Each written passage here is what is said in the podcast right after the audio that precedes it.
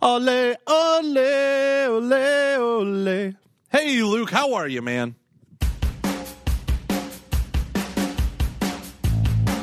Hey, check this out. Check this out. Watch this. Watch this. Look at my face. So right now, Luke is looking at my Skype face. Uh oh. What the hell? Uh oh. Where am I Is it going. Luke? Where am I going? It's Whoa. an adjustable desk. Look at that. Desk goes up. Desk goes down. Desk Where's goes it up, going? Desk goes down. A little it too just low. keeps going. because I'm sitting in a high chair. What Would it be funny if someone Well, just like a little walks by and Anywho. sees you doing that? Cloud goes up. Goes down. Cloud goes down. Goes up, Cloud goes, down. Yeah, right now I'm in the youth room. I'm in the youth room. We just did staff photo day at the old parish My office. guess be so that's 20 exciting. seconds before you tell us about your employees. Or the fact that you have employees. So, anywho, me and my employees were hanging out, and uh, me talking about my employees all the time is me reminding myself that I have responsibilities to people larger than me. Not that they're physically larger than me. I'm still the king. I mean, there. a few of them are, but, but you I know, mean, whatever. There's always one fat youth minister. no, he quit, and he wasn't. Oh, fat. that was always me. To be clear, I want to be very clear here. I was always the heaviest one in the room. Oh man, that's me now. Dang it! oh Fat no! youth minister. There are always there's two different types of youth ministers, right? There's the X Games youth minister that's like cool and hip and maybe has a bunch of tattoos, and then there's the nerd video game culture youth minister who's like, yeah, I could quote every single line from The Office. Looking at you, Father Mike Schmitz, you're both. Isn't it funny how um, how youth ministers are just like, like they're just there's a type of person, you know, and there's not a lot of of um, you don't have like a mix of people when it comes to youth ministry. You know, like Acro- you know, across the board. Across the board. Yeah, this you- isn't a like literally. th- There's this book called uh, "Contemplative Youth Ministry," and they have a, a quote in it where it's like because the guy is like joking about the state of youth ministry in the Protestant world. And he's like, "Yeah, get me that cute blonde twenty something who can you know like it's it's just so funny." Or the X Games, you know, BMX racer who could do some sick tricks on a skateboard, Yeah. but knows how to study his Bible and is denominationally loyal. you know, you're like, yeah, yeah, that's it for Protestants. Right, Uh, right. I would say if you were to like youth ministry as a whole, more chin hair per capita than any other um, profession.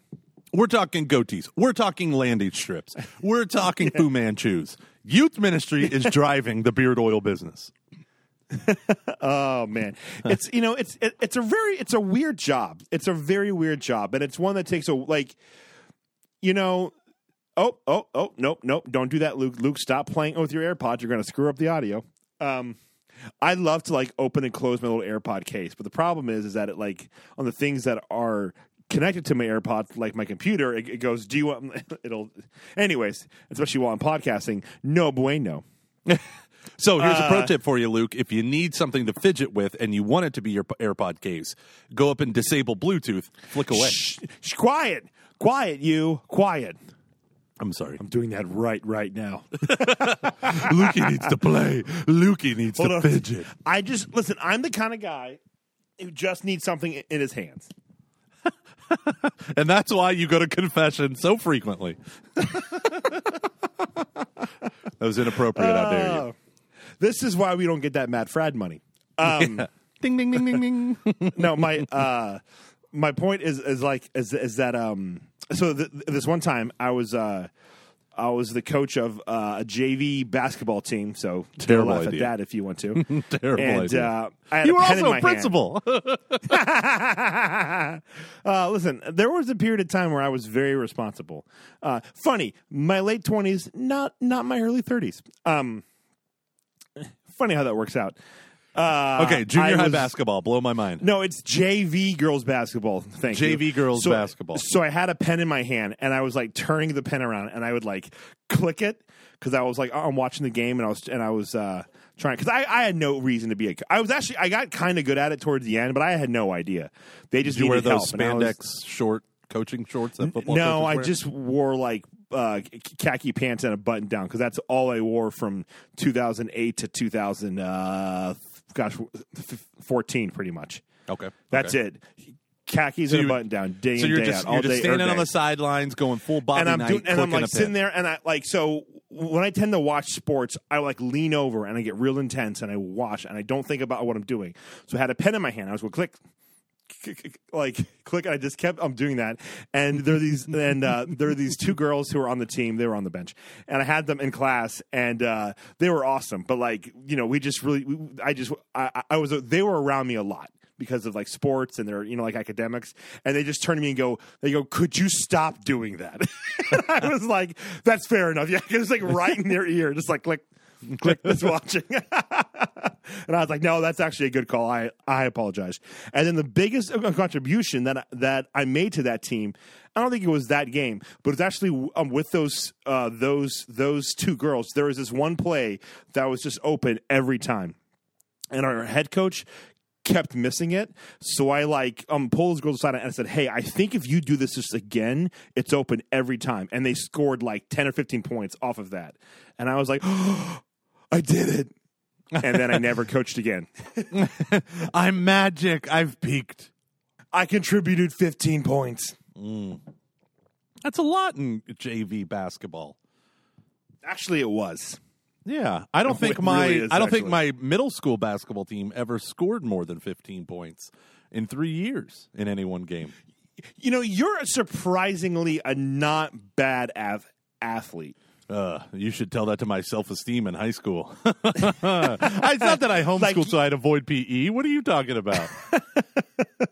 You're, you know, like I so I'm the kind of at, like at, like athlete where the first third of a season, like, don't count on me for anything. Like, Listen, Coach, I know you- sport.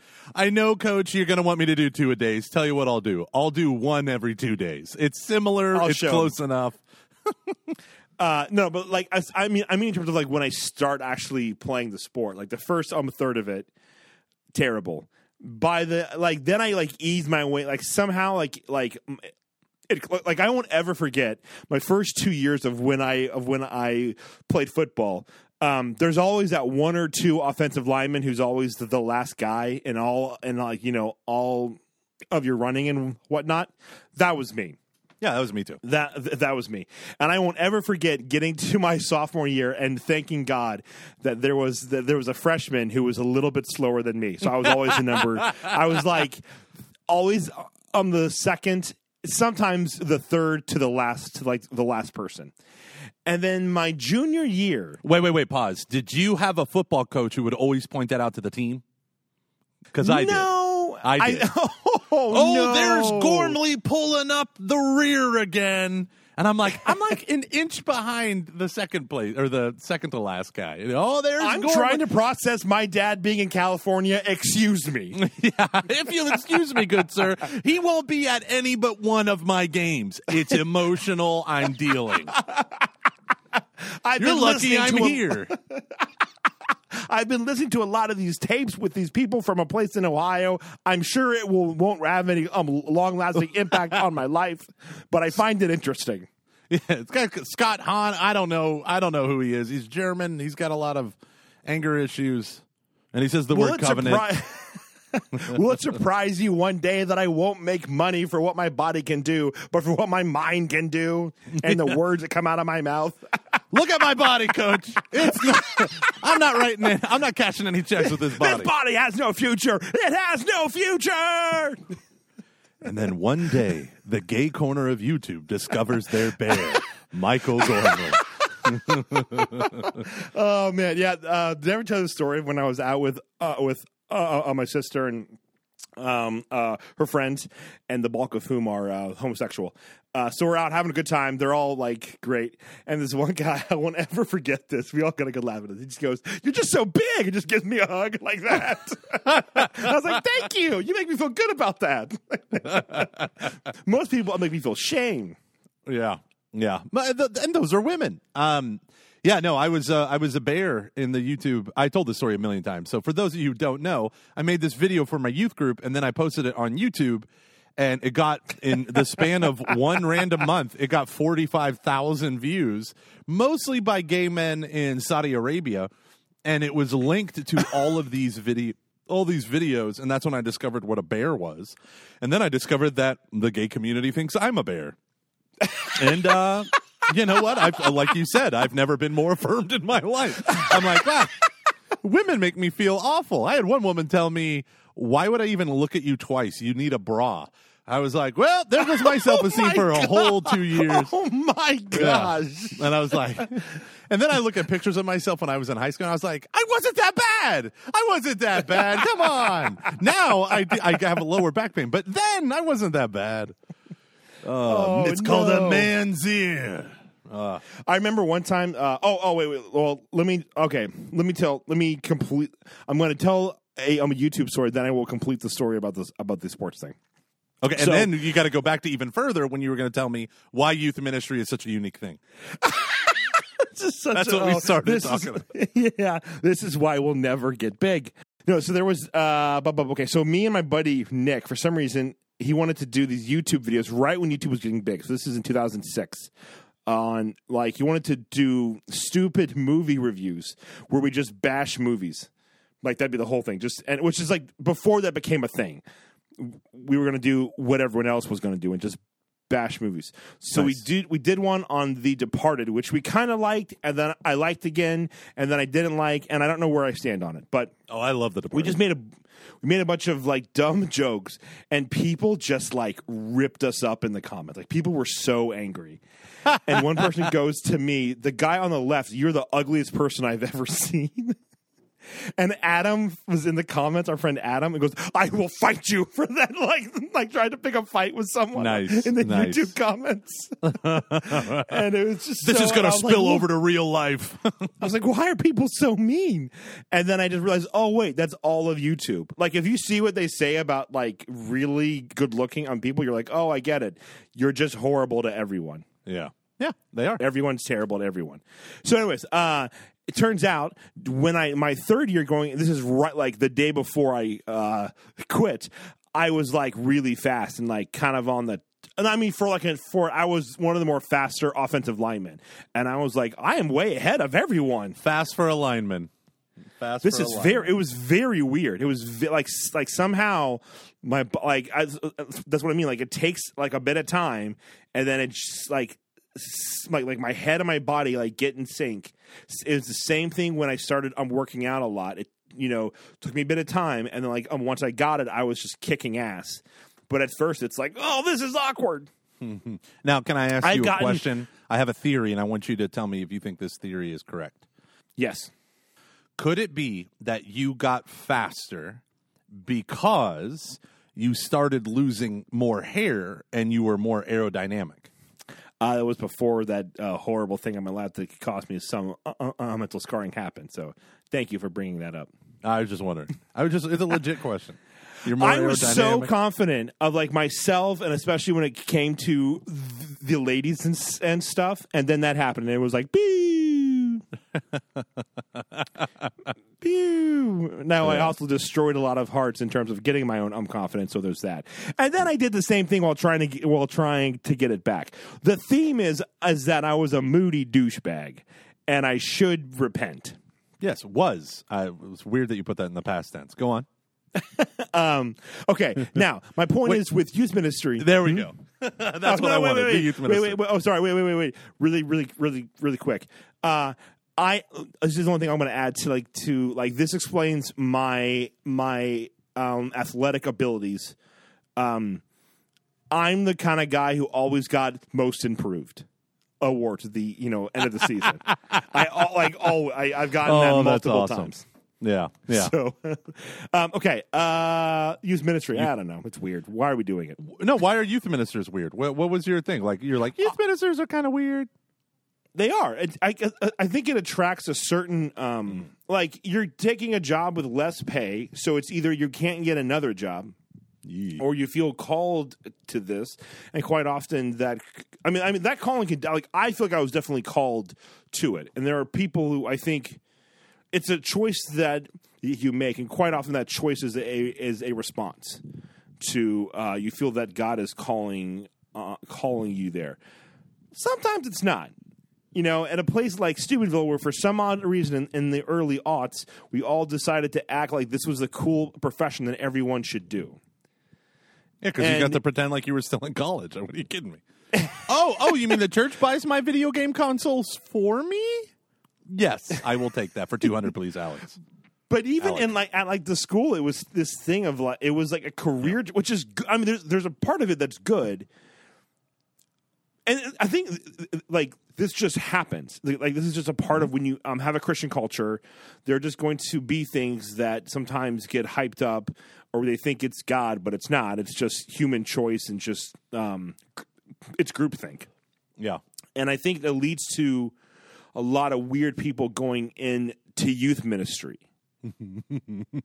because like it's like you're either like the people I, this is why I don't trust uh, I don't trust people in ministry who like completely want to be there. If there's not some pool of like I don't want to be doing this or like like this is a little if there's not somewhat of a cross I have a except for one guy Ryan Maley who's just the most positive he is have have have uh you ever watched Parks and Rec yes, Okay, so I don't know if you know who um, Ryan O'Malley is. You probably have seen his picture on stuff. He's now involved with it in in in Counter Ministries. He's a speaker. He's he's one of my favorite guys in the entire world. Uh, we're really good buds. He is Rob Lowe on Parks and Rec. Like he's the most positive. Like I have complained about stuff, and he has agreed with me. But it's like in a way where I'm just like, how are you just so like how how are you like this? I don't understand. How are you like this? um, he's the exception to this rule. Um, although I think I mean he has made some jokes about how like I mean this is definitely a thing he felt called to do, but he doesn't have that like man I'd be doing I wish I could do anything else but this. Like the majority of my friends in youth ministry, there's this thing of like oh boy do I not want to be doing this or you know there's or there's always this like should I be doing other things. Um, and the people that don't have that they don't last, and they tend to be the weird ones who are then done by about like you know 25 or so yeah. yeah yeah that's that 18 months thing Yeah, you know, my experience in youth ministry now that I'm back in it, uh, it was always so it was always so interesting to me because my big pull was to high school education and Father Paul Koska talked me out of that. He was like he was like he was like a classroom doesn't fit your personality, but youth ministry would. And I embraced it and I think mm, I think that was a good tension because I gave a lot more rigor to youth ministry curriculum that people to this day still tell me like hey you know when when you were our youth minister i felt like i learned a ton. And that was in a lot of ways that was like my main thing right? But the experience of it i like me, me and VanVickle just recorded an episode of every knee shall bow where we were talking about professional catholicism and the dangers that are inherent to a careerism in the church like and, and the mm-hmm. funny thing that people don't understand is me and Dave, it makes our jobs harder to be laymen who evangelize when men who aren't working for the church say, So what do you do for a living? Oh, I work at such and such a church. And like you can see the light diet like they don't want to talk to you. I get that all Yeah, the time. When yeah, the when time, I'm when I, no one wants to know, oh, you work full time at a Catholic church. They think there's something wrong with you, and there is. There is. There is- yeah. but the no, but the the reality is like it invalidates you. And the funny thing is, you're not a priest, you're not a deacon, so you even have there. It's like an inherent alienation for laymen and laywomen unless you're serving an administrative role, right? Like business administrator, priest secretary, front desk receptionist. Those all make sense. They as all have the power. Yeah, but they yeah they have all the power. Um, but no, the they power. make sense. They make sense as jobs. You know what I mean? I fear church secretaries. Yeah. Yep. I know. Uh, but you know what I mean? Like they make sense. So you could say someone like, "Oh, I'm a receptionist at a church." You could say, "I'm a receptionist at a dentist's office." Right? Like that's not. But if you're like, "I'm the director of evangelization," or "I'm a youth minister," they're like, "Oh, you're one of those weirdos who's all in kind of thing to your your fanatical faith." It it becomes this weirdo. It- yeah, stumbling block. weird thing. It's yeah, it's definitely. Um, I've I experienced I experienced that as well. When um, even when I tell people for um, I mean, I'm at fundraising, and that's one of those jobs that makes sense. Yeah. Even when I tell people for who I work for, there's just like oh, like they don't. There's like a glaze that just goes over their face because you can tell they don't know how to respond. Yeah. which is, I mean, there's no context for it, so it, it makes Right. sense. But there, um, we had our buddy, um, our uh, buddy Greg on a, a, a couple uh, a couple of years ago, and he loves to come out swinging. And he said this thing where he's where he goes, uh, "You don't need a. I'm the youth minister at a parish, and he's he basically said like all you need is um this this and this."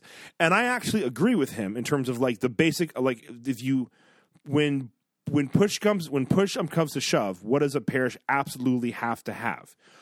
You don't necessarily have to have youth ministry, but it does mean that God isn't calling you to, or it's not, or it's not a um, good thing to have. Which I think gets to the like. There's a thousand other things you could do, Gomer. A thousand, like you're you're really talented at like a whole bunch of stuff, but you're definitely called to do this.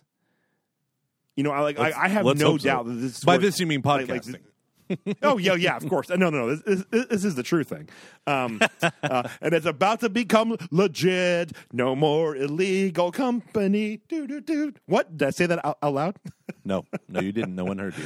no, um, no. But but my point is that I agree with him, but I don't think it means that that's an absolute truth and it shouldn't it shouldn't exist. It's a good thing to have, but it should always be it should always be a calling. Yeah. And how do you know if you're called to it? Well, ultimately, I think, and I would be curious to get. I, I, want to hear. I want to hear like your take on. Um, is it a calling? And and if so, how do you know it is? I heard this. There's this one thing from the Office of Readings a couple of weeks ago, where it was some like um, church father. I don't know who, and I don't care. Uh, he talked about if it's it is. I'm I am I'm just I kidding, hate but- you so much. I'm like, Church fathers are matter. Like, gold! just- Even the heretics are Um, amazing. Uh, no, no, no, they're great. I just don't feel the need to be like, it was this one guy that I know. give me beard oil. Um, it, uh, no, I mean, I want your beard oil. Please, Tony, give me, give me the beard oil. Uh, it, um, the that if the God has put a a, a desire on your heart, if it's really from Him, it's not going to go away. And if you have the desire in your heart to go into youth ministry, to go into youth um, ministry, it doesn't mean that the red carpet's going to just you know be unrolled Yeah. like, but you're. I mean, with me, it kind of did, but um, like you do have to um, like if you apply for for those jobs, and if it's what God wants you to do, the doors will open and like sometimes it's going to be a back door. It's like there are times where it's going to be a you know, and it could mean going back to school. I know a ton of on the youth ministers, like these are the people that I just have such admiration for. We had a couple here in the archdiocese who had good jobs. They had great Yeah. jobs, and um, they left them. You know, they were you know engineers or uh, or they were at, at, at, like some you know doing like a real job, and like God just put it on their heart. And I actually know a couple of them who like they prayed about it uh, with their spouse, and they went back to grad school, and they you know they did all like they like did all the necessary steps you would do to respond to like what God is calling on you to, and the doors just opened. I'm not saying that it's easy. Yeah. I think we had um, Bradley Barnes on on one time, and you know he was the Reds mascot. And that was like a legit, really cool job. I forgot And he that. gave That's it up awesome. because yeah, because he yeah he gave it up because he felt called to be a full time a full time youth minister, and the door opened, you know, and so What a um, dummy. What a dummy, am I right? that sweet, sweet uh, mascot money. Yeah, you know, for me, like I don't know, and I can't really tell what is it like for everybody. When I got into youth ministry, or let me just rephrase this: when I got into ministry at a church as a layman, I realized that my particular giftedness was in giving presentations that take people from no knowledge to uh, a level of sufficient knowledge, like something that they could, could build upon, right? Was to give people strong foundations. And I began to realize that, um, you know, there, there was so much lack of solid Catholic foundations out there, whether you went to school, Catholic schools, or you went to um, public school and you were a teenager, but you've been to faith formation your whole life. Like, there was still a profound lack of practice and, and knowledge. And that's where I found my home. And so now I work, you know, for adults and been doing the adult thing. And then I just got youth ministry under my department. It's been fascinating because I, I, I look around at what is out there, right? I took all the confirmation curriculums from all the major publishers. I took them home and I read through them all. And I'm like, you know, I, I don't, I think some of this is overkill because you're just trying to pad a textbook. I think some of this is underkill and you've never once told them how to give their lives to the Lord and how to walk in a daily way.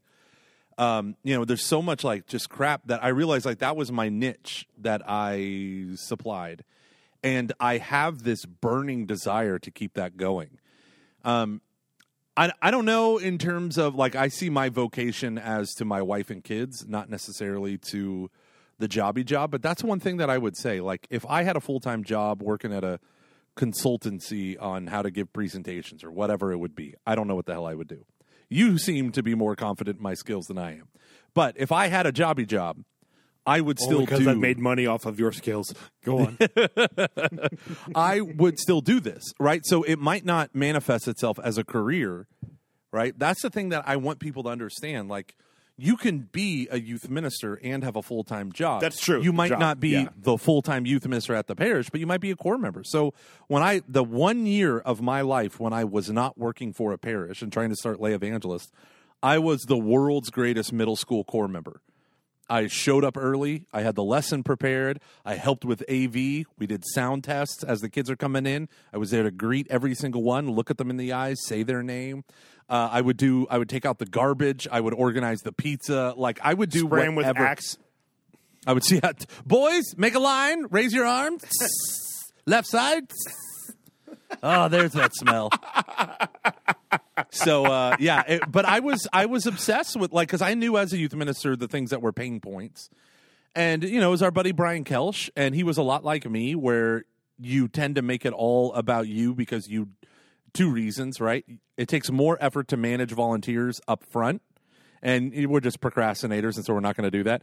But then you, but then you realize, yeah. But then you realize, oh crap, I'm responsible to these people, and you don't want to do that either. And now I have employees, so I'm responsible for them. Um, you have, uh, yeah. But so I would just, sh- Holy shit! I didn't know that. yep, yep. They're such good employees. Uh, but no, the idea of of like giving myself over to this cause, this movement, this this dimension of the Catholic faith, that never that never left me. So even when I was doing adult faith formation, I would I would do tons of stuff for youth ministry.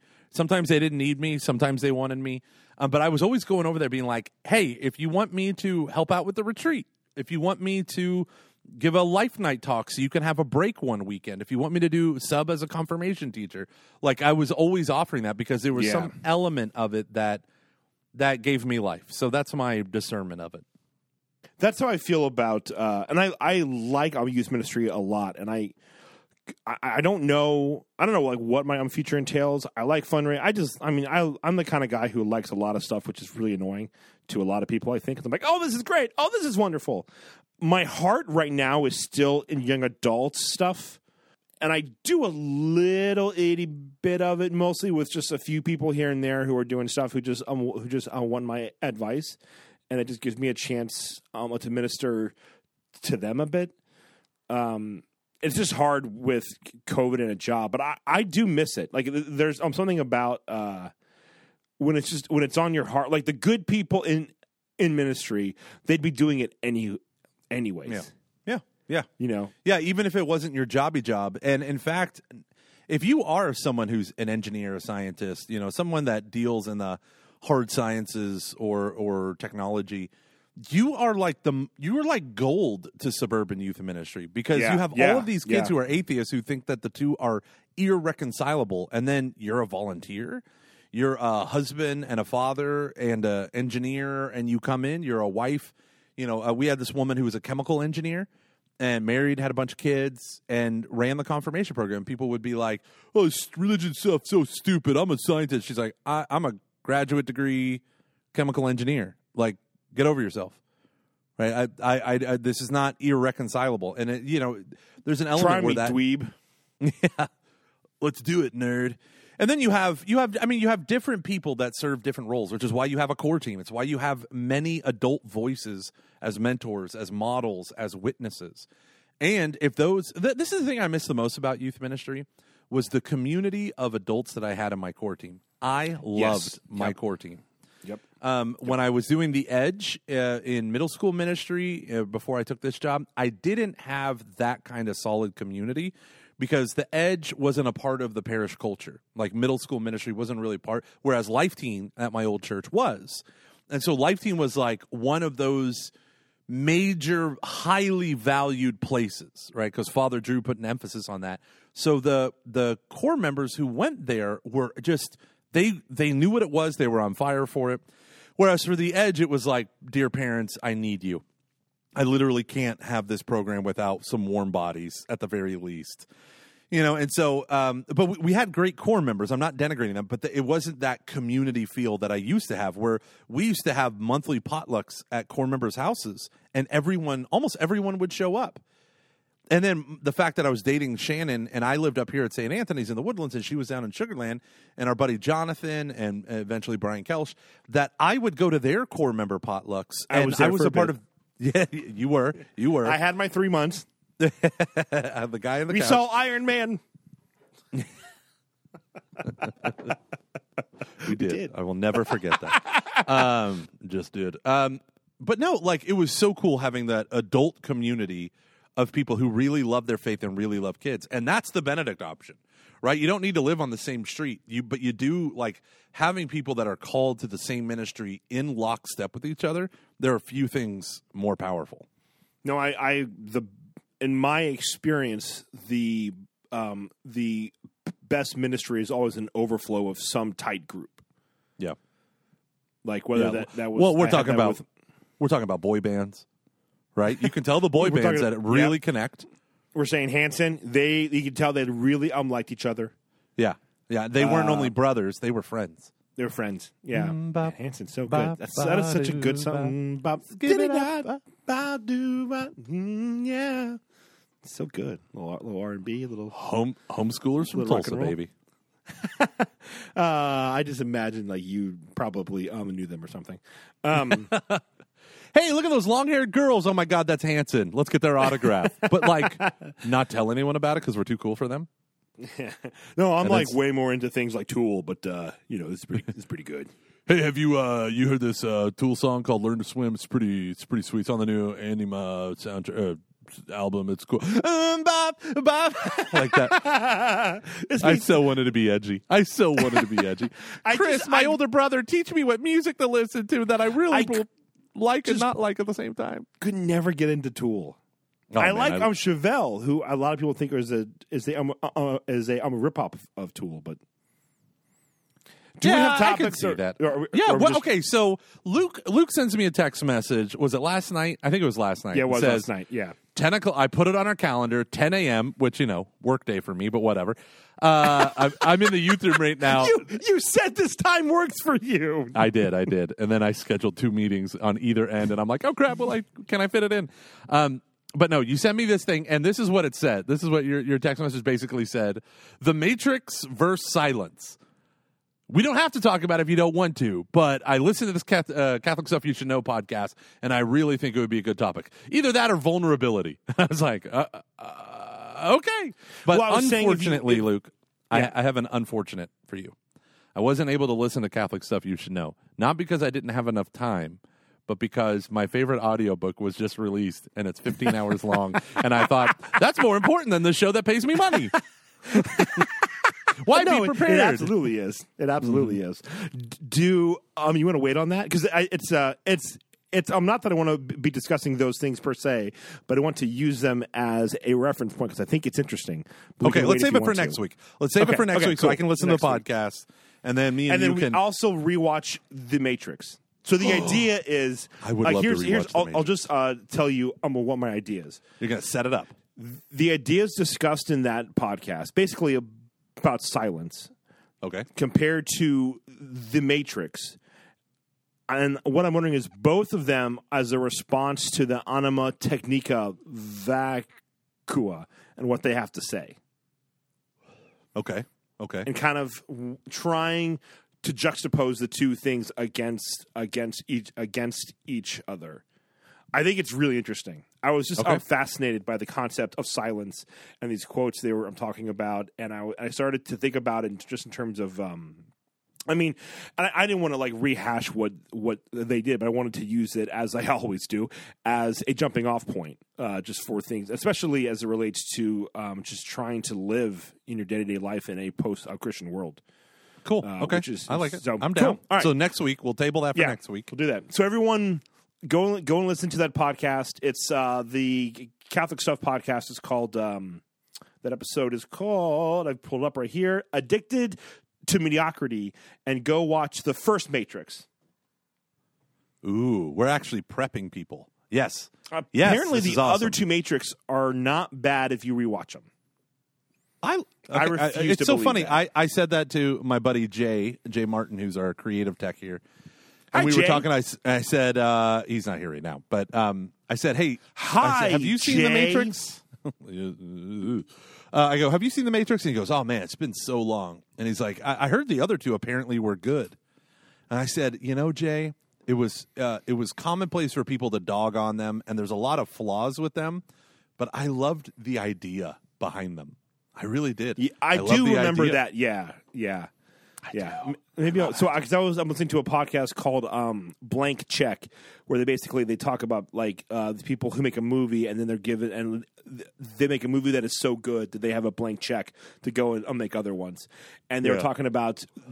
Oh, that's cool. I, am, uh, I just got done with their one. Yeah, it's from people over um, at UCB out in Los Angeles, and so um, that's like a comedy group, like an indie um, comedy group. Oh, it's a like lot of stuff University came of from. California, Berkeley.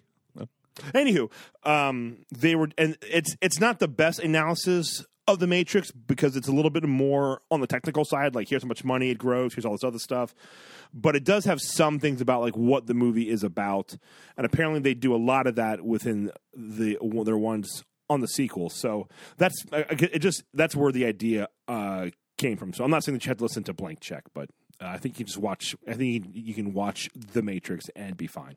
Cool. Okay. Hi, it's Luke. I'm here to talk to you guys really quick about the Catholic Family Game. This is made by our friends Matt and Lisa that that made the Catholic card game, which was a huge success. Off of that game, they've had a lot of requests for a more family friendly uh, game, which is probably due to the Catching 'em Foxes ex- expansion pack. Apparently, people don't want to explain to their kids what tossing Michael Voris's hair actually means. So, so the Catholic Family Game is a charades type game where players draw or act what is on the card. It's a great game for the for the entire family, as they always do.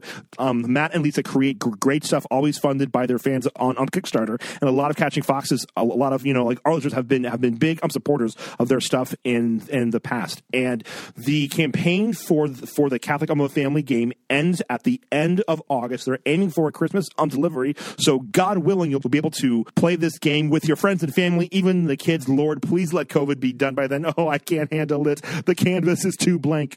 Um, use the link in the show notes so they can so they will know that you came from um catching foxes. If you if you don't have show notes or for some reason you just don't understand how that um works please at least try to do that. It does help know that that that you came from us. If it doesn't just go to um, kickstarter.com and do a little um, search for for the um catholic um family game. Again this is our friends matt and lisa from the catholic card game. They're creating a new game for kids. So again no jokes from us about about michael Voris. Called the catholic family game. I want to um, thank them again for sponsoring this episode of catching foxes go and support them don't be a cheapo go support matt and lisa on kickstarter use the link in the show notes oh okay this is a tweet that i have that i want to uh, make every so as everyone um knows i'm a dad now uh, we have a girl she's now um, one month old man one month That's awesome.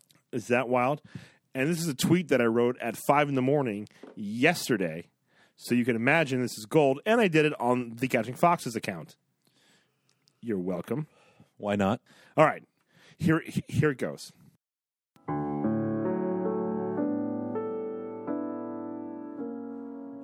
I can't express how frustrating it is to change four diapers in a row because right as you're almost done, your kid either pees or, let's be honest, sharts. I want you to understand my pain from the last half hour. Imagine it. You wipe, you put on butt cream, you put on not the Vaseline, but basically Vaseline. She pees. You wipe, you put on butt cream, you put on not Vaseline, but basically Vaseline. You start to put on a new diaper, she sharts. You wipe, you put on butt cream, you put on the not Vaseline, but basically Vaseline. You're about to tape the last strap, and she sharts. You wipe, you put on butt cream, you put on not Vaseline, but basically Vaseline. You get a new diaper. She sharts. You wipe, you put on. Oh my gosh, this just keeps going. Knowing you Yes, put it on did. A new, It really oh, here we go. Here we go. You put on a new diaper and hand her off to her mother as quickly as possible, knowing she's going to shart again, possibly soon. This tweet is never going away. I want Everly to see this in 20 years. I want her to see the look on her face when she reads that I tweeted about her sharding. Then, and only then, will I have my peace. oh, Luke, I tried to like your tweet and it won't let me because I don't have an account. Aw. Um, I'm better than this you. is why I Yikes. Can I Uh, give okay, you a so- pro dad tip, man? Can I give you a pro dad Sure. tip? I mean, Yep. shoot, man, you're killing yourself. This is what you do. Okay, if it's a wet diaper, you change it, and if she sharts on you, you know what you do?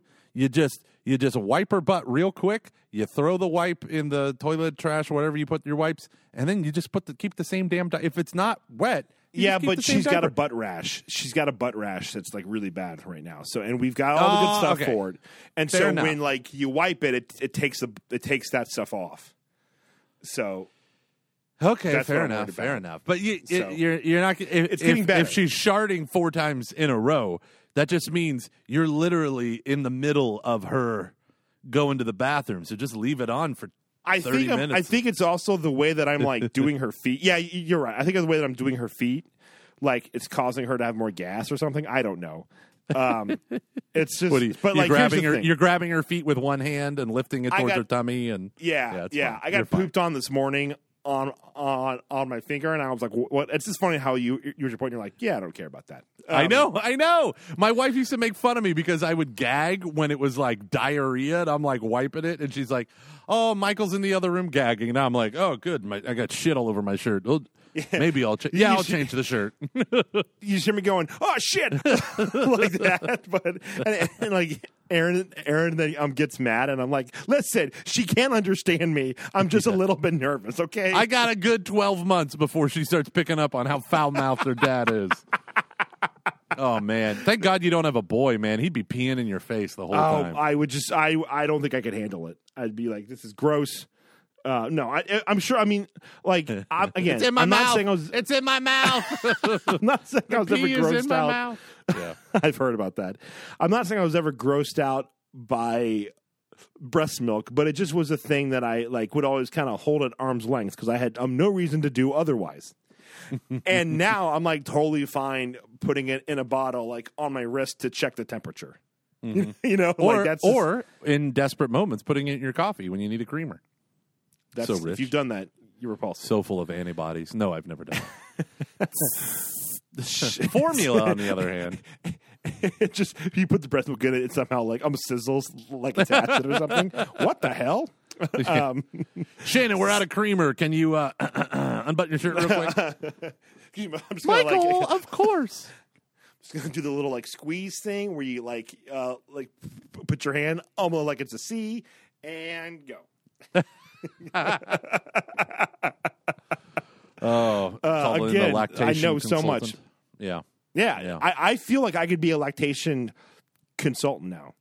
If it gets a little bit red, Luke- ice it down Luke- a little bit. Luke, this is it. This is where your career path is going, right? Forget youth ministry, forget fundraising for a bunch of priests in Appalachia. What you need to do is be a full time lactation consultant. I just walk in. I'm here. What? Dads, you're gonna get jealous. Just close your eyes for this next part. Um. Oh, by by the way, apparently there's some guy on a show on Netflix who looks just like just like me and acts um, just like me. It's just a, it's some like Indian a matchmaking show. Go to episode four. I've had multiple people who are who are not connected tell me that he that like I'm that guy. so I hope they Anywho. emotionally. all right, so he- here's here's here's my point. Uh love like I love my daughter. She's great. And that tweet is obviously just a just like a joke. Hopefully on Twitter will probably be gone by the time that like she's older. Um if not, I do want her to see it cuz but like there's a real vulnerability with love that I never really understood until I had a kid. And I started to see it. So there was our friend, uh, our friend Sarah Rogers. Um, I'm going to read this. You might have to. Can I do a thing that you might have to edit out, or do Yeah, me? yeah. I'm going to keep this pretty tight. Yeah, no, just go. So I, I want to read you a. This is a DM she got on Twitter a couple a couple of days ago. It's a picture of a guy smoking a smoking a cigar, and he sent he sent this message to her. Excuse me, my lady, puff cigar. This is what he wrote. Oh gosh. I noticed you were all alone crying on this moonlight on this moonlit night. What could possibly be the matter, baby? Maybe um, this will make you feel better. Puckers lips and kisses you. How's that, babe? You feel better? Puffs cigar and throws it to the ground while putting on trench trench coat, of course. Well, it's about time I head out. Actual a message she got on from Catholic Twitter.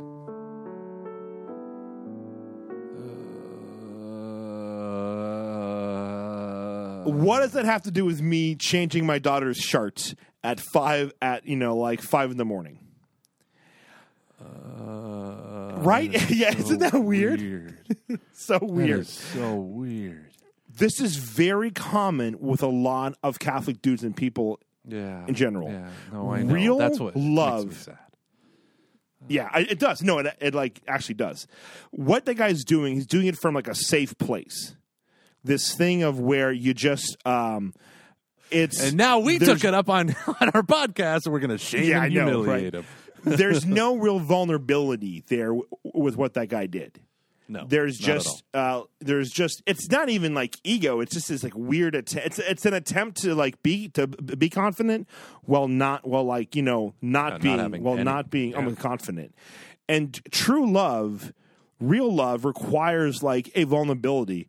And when you're changing uh like a diaper. I'm like, I can't tell you how tough it is to do this stuff and then to have it all just like end and have to start over again, again and again and again. Well, you have a tiny um, human being who you don't know what to hurt, who's screaming and crying, kicking their legs.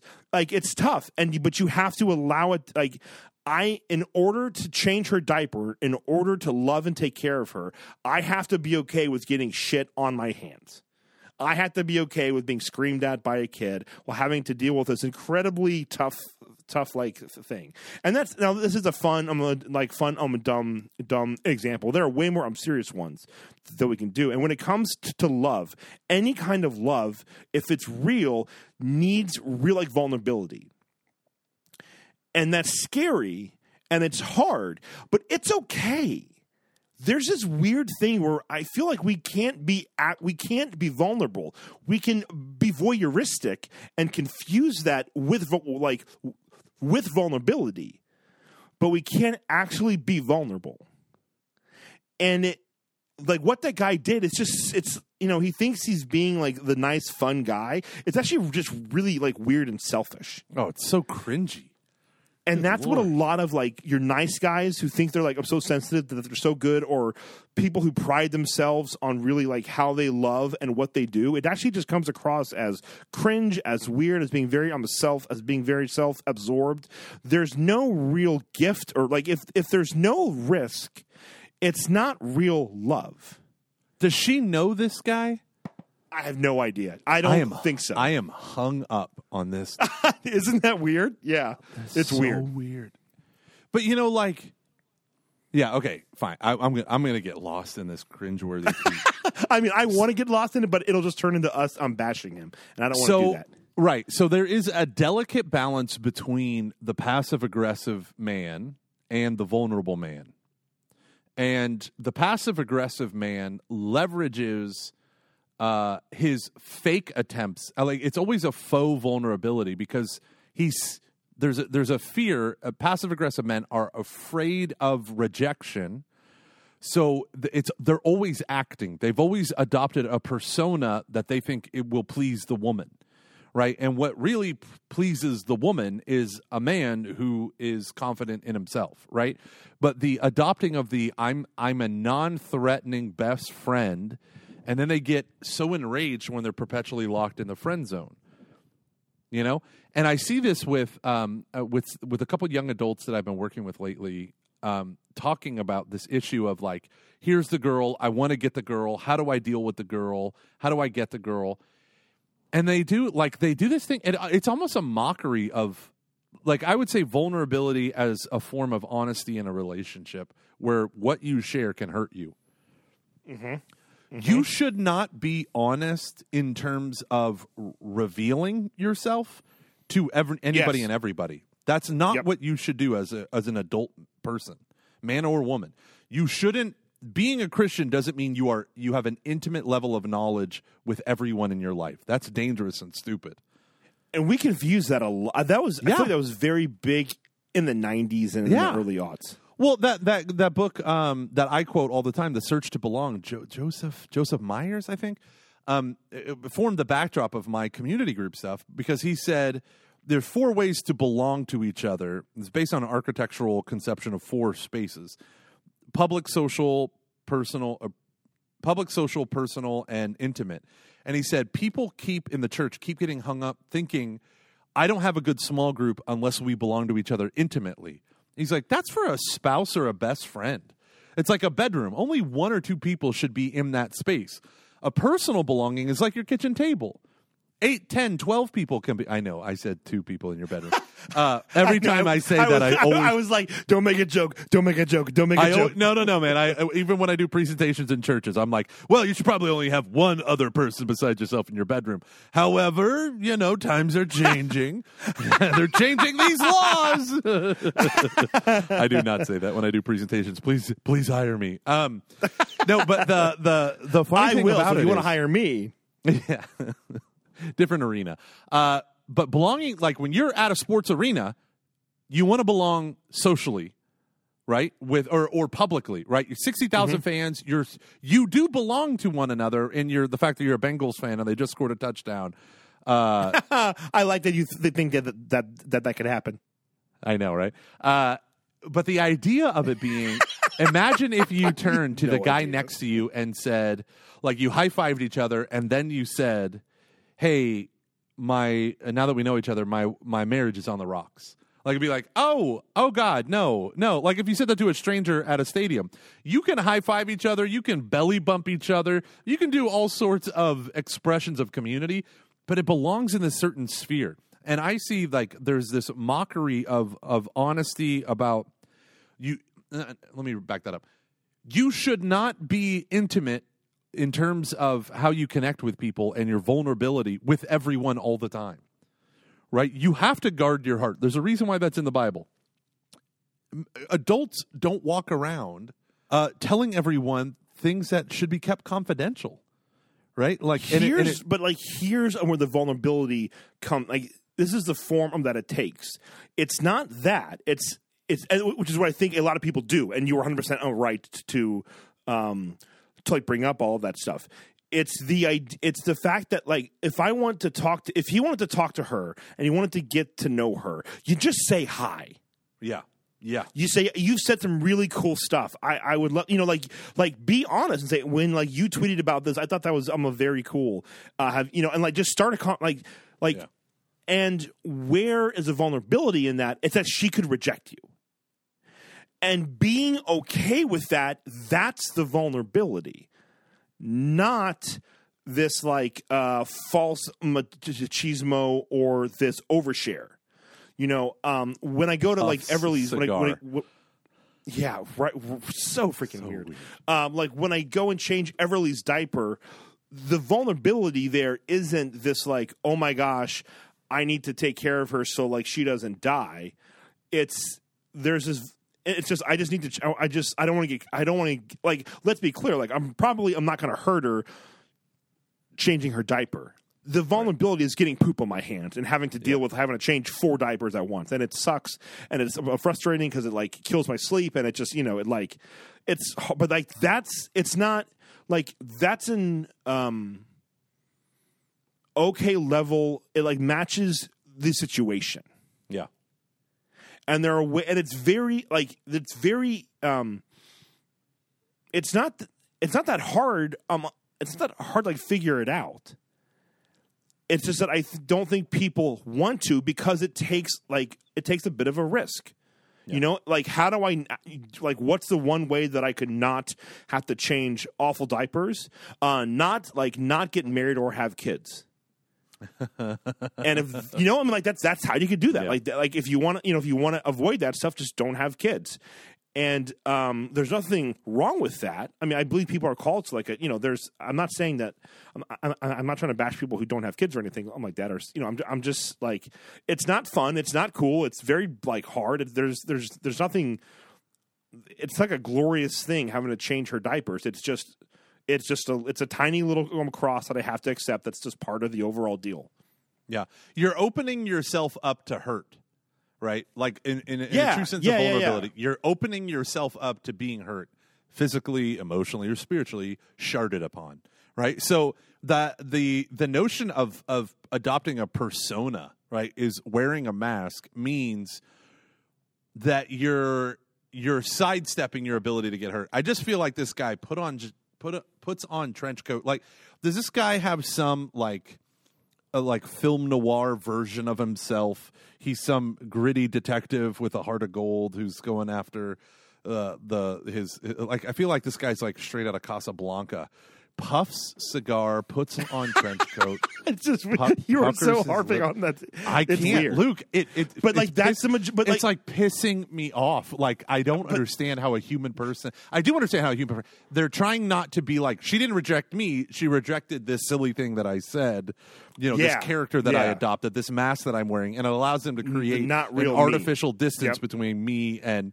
You know, and it's like, but but why would you choose that version of you? like, That's, why- yeah, it's like it's not that's not that reality. mask? That's I not know. and so you're actually causing yourself to be more miserable because it's not real. And you and we like how often do we do that because we don't want like and then it's I mean think about it you're scared of being uh, rejected by a girl online and I get that it's nerve wracking like like even when it's I mean I totally I'm not like I under, I understand that but you we have got to be okay with crosses Yeah. we have like Yeah. like the, the tiniest ones. As much as I don't want to change her diaper, I have to be okay with it because Erin can't do it all by herself. Though I've tried, you know, um, like I I have to be okay with that. And there's this thing I think where we think that God's not going to pull us out of it, or at least I'll make it, or at least help us like bear it. yeah. Like we may not see our resurrection until you know the next life, but like darn it, like we will have help carrying it. I trying to not I'm cursed there. Like healing is possible, even if it's a thing we're always going through. Yeah. And it just drives me crazy, like that we just want these safe, weird things. And I'm like, what the hell is wrong with you?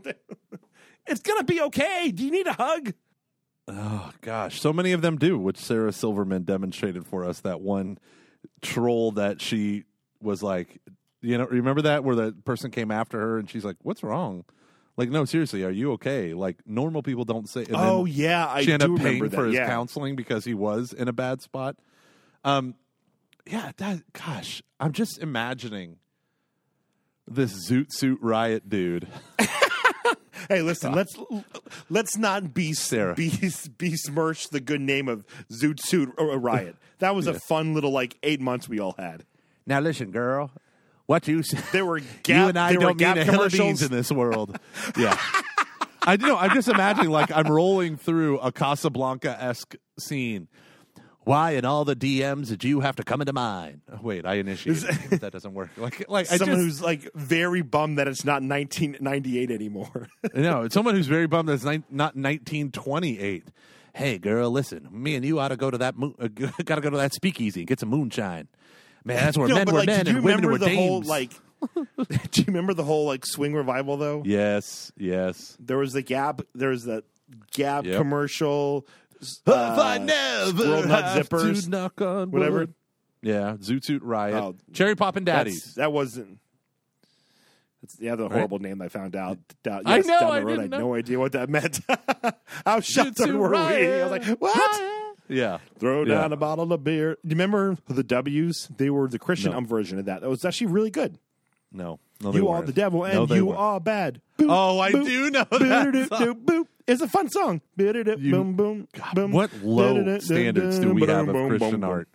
What no, low the W's standards. were good. The W's were good. You are the devil and you are bad. You are no. bad. Boot. It's, it fits the, like if you like that style of music. As someone who appreciates ska, I like the W's. I hate you so much.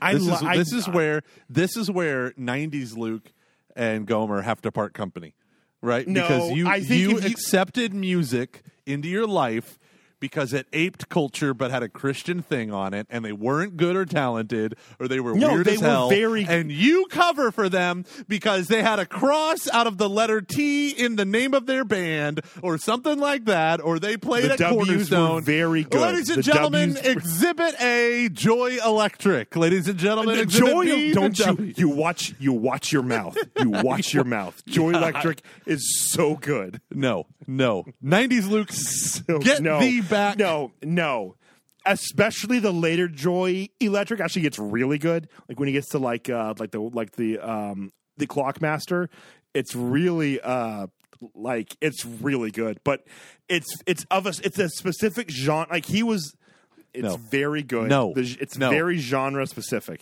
Okay, I got a plot twist okay. for you. I got a plot twist for you, real quick. Okay. Now this is this is the ADD roller coaster.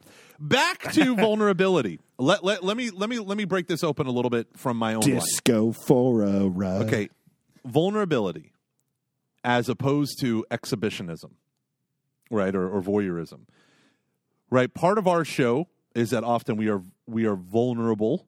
We are we want to be authentic, real, whatever, honest, whatever term you want to use that that the hipsters like. The problem is our audience uh, gets in contact with us through that. Um, w- they have touch points with us through the things that we share. They thank us for being honest and authentic and blah blah blah, um, which is what we are trying to do. And I am super conscious about being an exhibitionist. When we had that couple on who was going Yes. through practically a divorce, That was- and we that thought felt it was dirty yeah, we thought it was years ago. Turns out it was they were right in the middle of their affairs and drug addictions and all It's this stuff. oh yeah, no, here they are. three months ago yeah, we're like, wait, what? Oh God. Um, the the reality, the reality is um, as a speaker. So let's let's take it off into let's go into Catholic culture land. Um, there is a tendency, and I would say, you know, this comes in waves of faux vulnerability, right? So right, if you take those four spaces arena or public, social, personal, private, or intimate. Um, when I'm on stage at a Steubenville Youth Conference, there there can be up to six thousand kids there, usually around four, three to four thousand. Now you take that and you look at that. What part now? I, weaving your own testimony is important, but there is a difference between sharing something that is constructive in, and being honest and authentic and mm-hmm. vulnerable from a mm-hmm. stage where you're not going to have a relationship with these kids other than that public sense of belonging. You're all looking at me and I'm sharing the best of me that I can. But I have been on stage, not at a Steubenville Youth Conference because they vet those speakers so much, but I have been on stage at, you know, diocesan events and whatnot where the leader will wildly overstep or the speaker or the host or or or a musician who does 10 minutes of talking in between every song will wildly overshare and do and do a uh, like a humility or a uh, vulnerability thing. But you it leaves you being like oh my god. Like one time um a guy admitted to him and his before he knew what the church's teaching was him and his wife would look at pornography together to get them in the mood. And he said that to uh, a, Whoa. a, men- a men's group of like young adults and stuff and everyone in that men's group was like because they, they were young. They were like uh i gotta get out of here. Um, you have elements of that that are really wildly inappropriate but it sounds like i'm just being real bro. I'm just being real. What, what are your thoughts on that? Because there's an honesty. Like you need to be honest Yeah, from the yep. stage. The moment Yep. you're not honest the moment you're saying things you want them to hear you're you're you're you're jeopardizing the very point of why you're up there or why you have a microphone or whatever what, what are your thoughts You know, I've experienced that same thing in, in ministry where you're, you know, you're just trying to uh, say, hey, like, um, the less people on the mic, actually, the better. You know, it's a thing we tried to do a lot with uh, stuff that I was involved with. I'd be like, listen, only three people can ever talk into the into this microphone, maybe four, but that's it. Like, we need to keep this. This cannot be passed around to, you know, the like side, the you know, the backup singer, the guitarist guy, the MC, the the Yeah.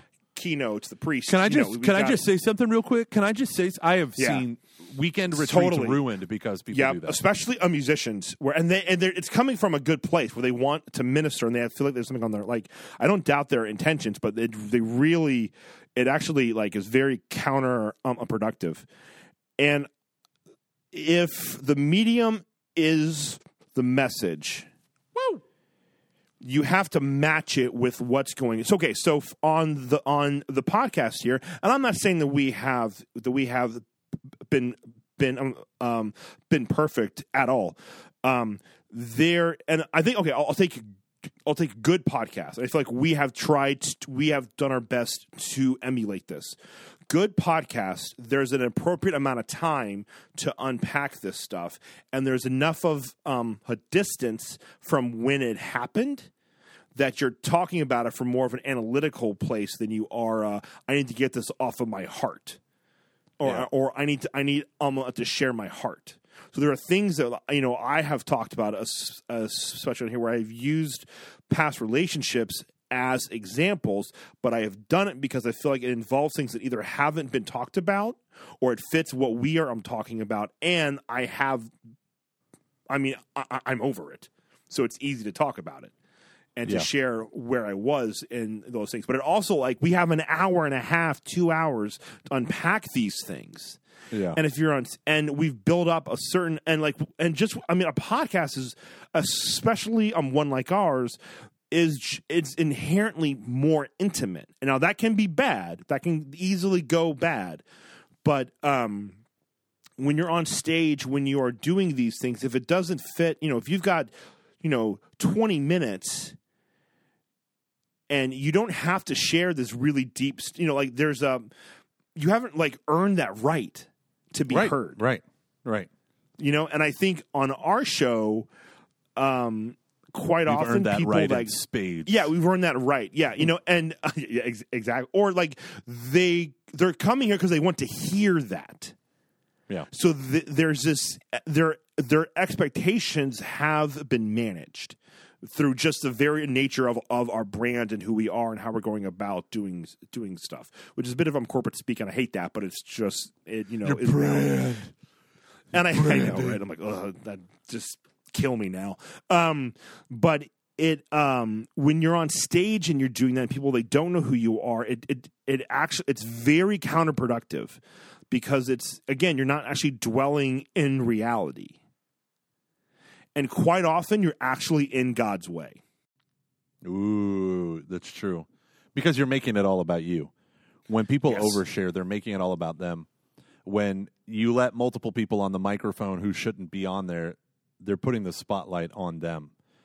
Wow, that's and, interesting. and there are th- yeah and they're like and like we don't name names on our podcast for the most part um i don't get that specific with past i don't like i just bring up things as an example and it's i mean it's if you know who if you know the people in my life from you know 10 like 10 to 20 years ago now it's not that hard to put the pieces together but that's such a small group of people yeah. And they don't listen that it anyway. does- so yeah, no, no. And so, uh, besides my mom and my, the funny part, it's like my family. It's none of our none of our Christian friends. They all hate us.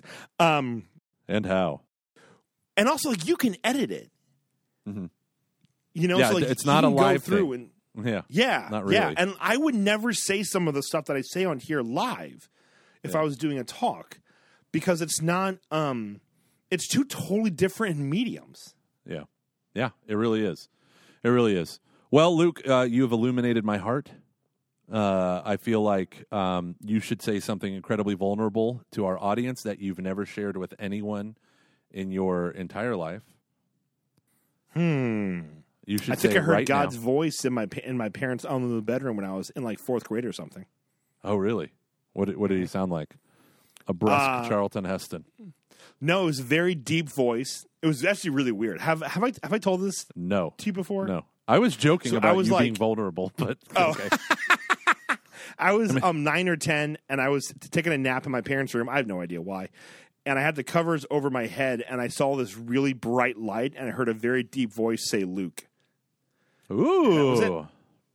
That was it. Oh man, that's the exact opposite of my experience in Oklahoma. I You saw- I, I was I, I was not sleeping. I couldn't sleep. I was staring up at the ceiling, and I rolled over to put my back to the bedroom window. I had one of those beds. I was pushed into the corner of the you know where the wall is and stuff. So I had a wall on one side. I used to always- I used to fall out of my bed all the time. So I have the the wall as a bed rail, basically, and I put my back to the window, and I just heard the most horrific voice that I've ever heard say my name, Oh, jeez. and I rem- and I remember it so vividly, and I was like, I don't know, second grade, third grade, and I remember someone just saying like. Michael, like this, that that was stupid. That sounded like "I'll get you, gadget," but uh, it was this. It was with your this cat. yeah, with your pen, your metal hand. Uh, it was this bone chilling voice, and I remember freaking out, and I couldn't turn around, so I just started praying the Saint Michael the Archangel prayer. I was probably in third grade, if I'm thinking about it. Love And- that you knew that prayer in third grade. Yeah, well, I mean, it's my namesake, bruh. It's my namesake, bruh. Oh no, it's Um, good. I said I love that you knew that. Yeah. I'm not making fun of you. No, I know. Even if you did, I'd be vulnerable. I'd still accept So, those arrows. Uh, so sensitive. so sensitive. So yeah, I remember. I remember. I remember praying the Saint Michael the Archangel prayer and just and not being able to fall asleep for like, yeah, for hours. That's crazy. Ugh, yeah. And now Well, you know. On that Now you note, know. now you know. Now you know. Now you know.